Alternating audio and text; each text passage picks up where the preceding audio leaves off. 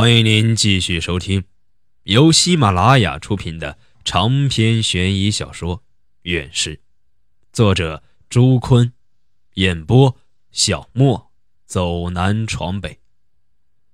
第七章，逃亡二。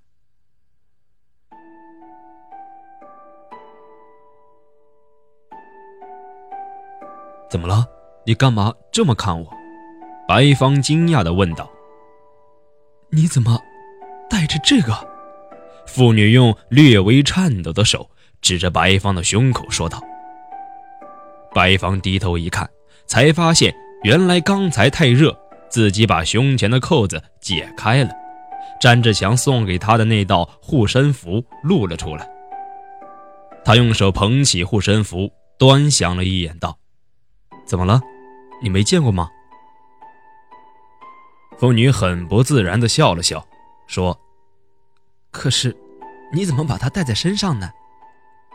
难道不行吗？”“当然了，这是一道引魂咒，带在身上会招来不干净的东西的。”白芳心里一惊，忙追问道：“你这是什么意思？”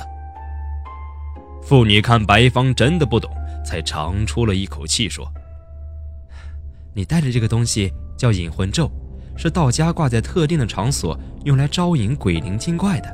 听说只要把它挂在房梁上，就可以把不干净的东西招过去，从而保证自己家的平安。引魂咒，这难道不是云泉寺的护身符吗？当然不是，这是道教的一种符箓。我小舅子是个道士，所以我才认的。那把它挂在身上会怎么样？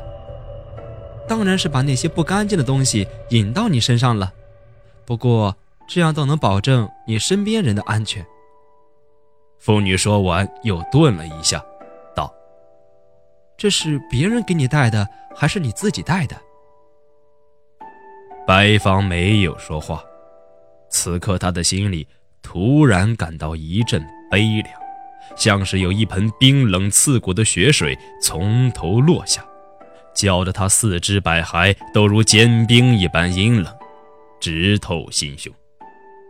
他万万没想到，战志强给自己带的所谓的护身符，竟然是用来招鬼的东西。这么说，他所做的一切都已经蓄谋已久了。战志强一定是因为自己害怕小白楼地下室里真的有鬼魂存在。才把求来的这道引魂咒给自己带上，以保他的平安。后来所有的一切都是他精心安排的，包括自己在他第一次死后，在酒店对面和西山公墓见过的那个极像他的影子，以及他绑架程小华等等，都是战志强精心安排的，其目的只有一个。逼自己去了解小白楼地下室。也许当自己有一天真的解开那个秘密的时候，他会在自己身后突然出现。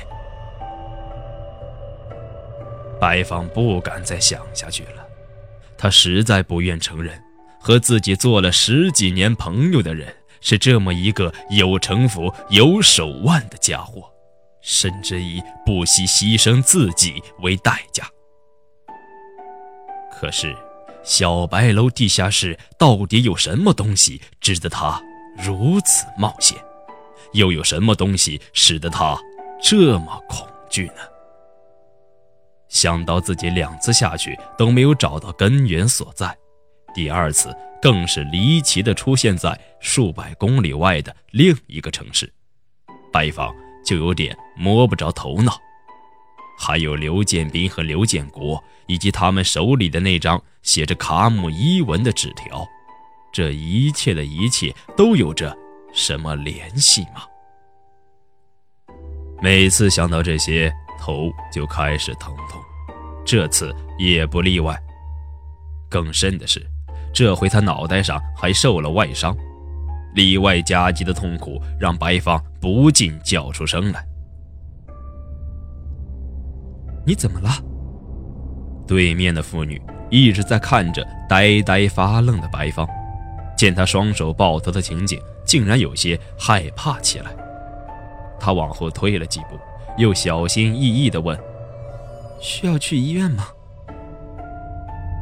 白芳无奈地摇了摇头，跌跌撞撞地往山下走去。他不想再算命了，自己的命运根本不用别人算。连最好的朋友都如此对待自己，还算他有何用？他不怕鬼神，但不能忍受战志强阴险的居心。他为什么不直说，非要用这种手段？现在呢，应该怎么办？白芳感觉像被拉进了一个深不可测的泥潭当中。后面已经没有退路，想要还自己和李伟的清白，就得把事情进行下去，直到解开小白楼地下室的秘密。强烈的自尊开始占据白芳的心灵，反正现在无牵无挂，死也就死了，有什么好怕的？他突然之间感觉到，死亡似乎也变得无所谓起来。甚至还有了种莫名的期待。如果能替程小华死就好了，也许这样，他能一辈子都记住我。白芳苦笑着摇了摇头。可现在呢？酒店是绝对不能回的，去了就等于自投罗网。但是要到哪里才好？他随手在口袋里掏了一下。想找支烟抽，却意外地发现了一张硬纸。这是一张风光明信片，不过看年代应该已经很久了。黑黄色的硬卡片正面画着一幅白色的哥特式建筑，白方一眼就认了出来，这是小白楼。可这是怎么回事？是谁把这张明信片放到自己口袋里的？难道是刚才自己昏迷时救自己的人？可他的目的又是什么呢？白芳有种让人玩弄的感觉，他甚至有些不寒而栗。自己似乎变成了个提线木偶，任人摆布。而在他的身后，操纵他的人正露出狰狞的笑容，得意地摆弄着这个替自己充当探路者的木偶。白芳结结实实的打了个冷战，身后这个人是谁？准确一点，应该说他是人吗？不过现在，小白楼倒也真的提起了白芳莫大的兴趣。听说此楼是新中国成立前就建好的了，真有必要去查一下它的来龙去脉，也许。能从中得到点有价值的线索也说不定。至于对方是人是鬼，是什么阴谋，现在也顾不上了。反正是车到山前必有路。白方就是这样一个大大咧咧且不善于计划的人，他总是喜欢随遇而安，临时做决定。于是他很快拿定了主意，顺着公路下山。坐上公交车，来到了市图书馆。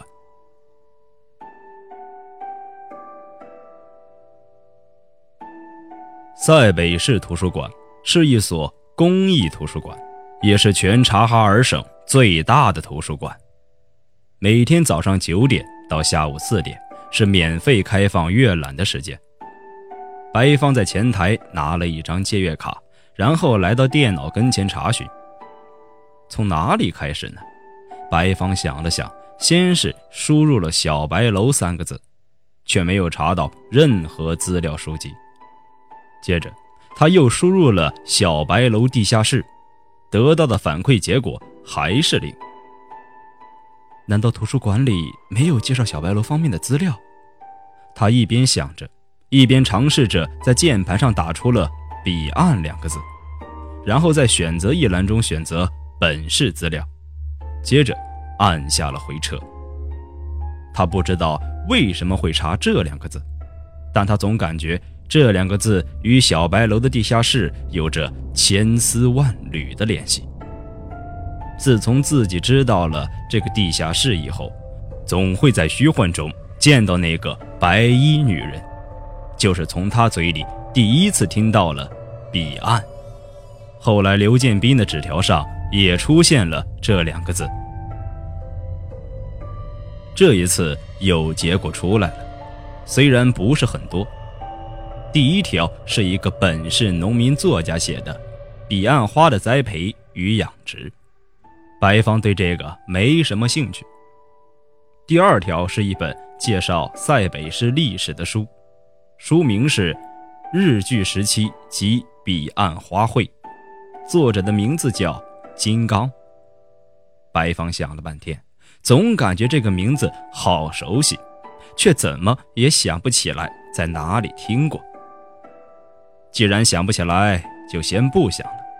他往下看了一眼。发现只有这两条信息，看来第二本书似乎还有点用。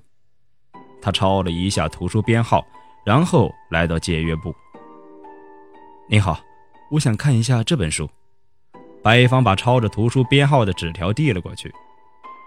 负责借书的服务小姐看了一下白方的纸条，然后在计算机上敲了几下，抬起头来说道：“这本书分上下两册。”现在只有上册，那下册呢？已经借出去了，是会员租借的。小姐和蔼地说道。白方知道，在图书馆办理了会员以后，就可以租借这里的书，一般来说是三十到六十天不等。看来下册今天是看不到了。那你给我拿上册吧。好，请稍等。说着，对方转身去后面取书。仅仅过了几分钟，他就把一本封皮泛黄的厚书交到了白方手里。这本书大概是八十年代出版的，很厚也很旧，拿在手里感觉沉甸甸的。书的封面是一座白色的哥特式小楼，右面写着“日据时期及彼岸花卉”上册。几个仿宋体大字，下面还有行红色的小字：“纪念塞北市新中国成立三十周年文史类获奖丛书。”白方心里一凛，他看到封面上画的建筑竟与明信片上的小白楼极为相似。找了一个没人的角落，白方像捧着宝贝一样把书翻了开来。不过书开头的章节。都是介绍塞北市日据时期及晋察冀革命根据地与日军斗争的情况。他快速地浏览着，匆匆翻过，在最后一章才发现关键的内容。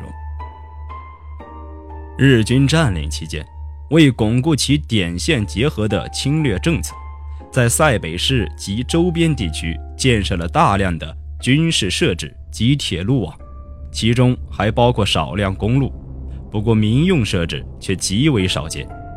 仅有时任塞北军区最高指挥部司令的员，在一九四四年九月修建的指挥部大楼等少数建筑。白方皱了皱眉，接着往下读去。从目前掌握的情况来看，平岛田园极有可能是彼岸花卉成员。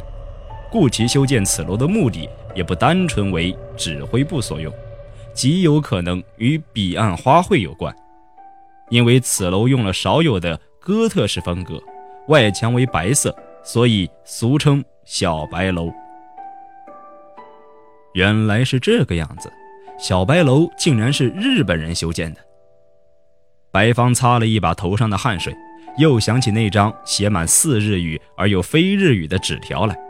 接着往下翻去，却发现后面的内容再也没有提到彼岸花卉。可是白方竟然在书的最后一页发现了一张书签，这是一张学生用的卡通书签，上面绘着日本动画人物《火影忍者》主角漩涡鸣人的头像。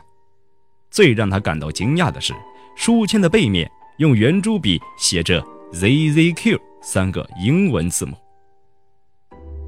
对于这三个字母，他再熟悉不过了。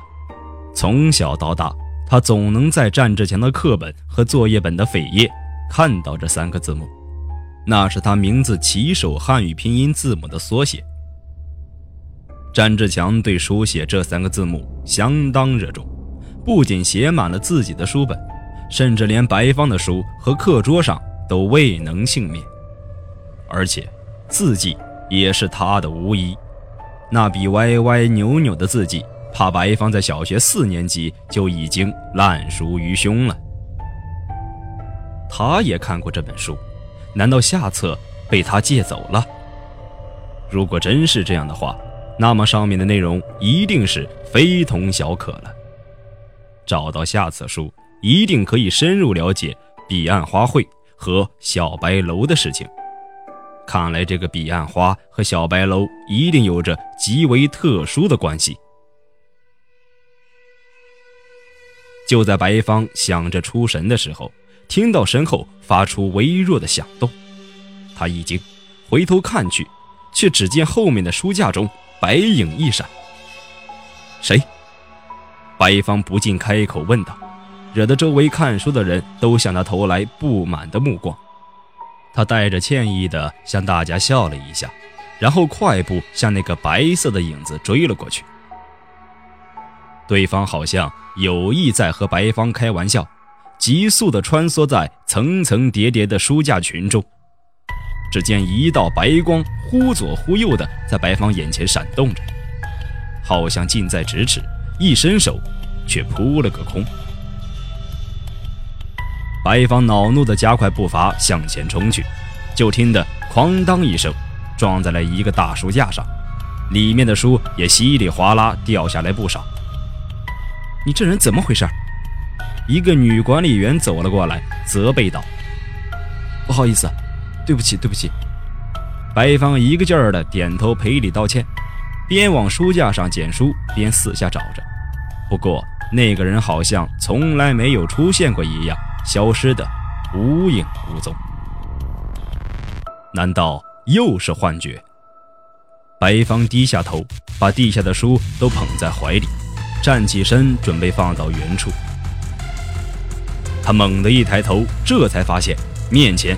站着一个人，哗啦一声，白芳手里的书又都掉在了地上，而他却呆呆地望着面前的人，脸上一见惊恐。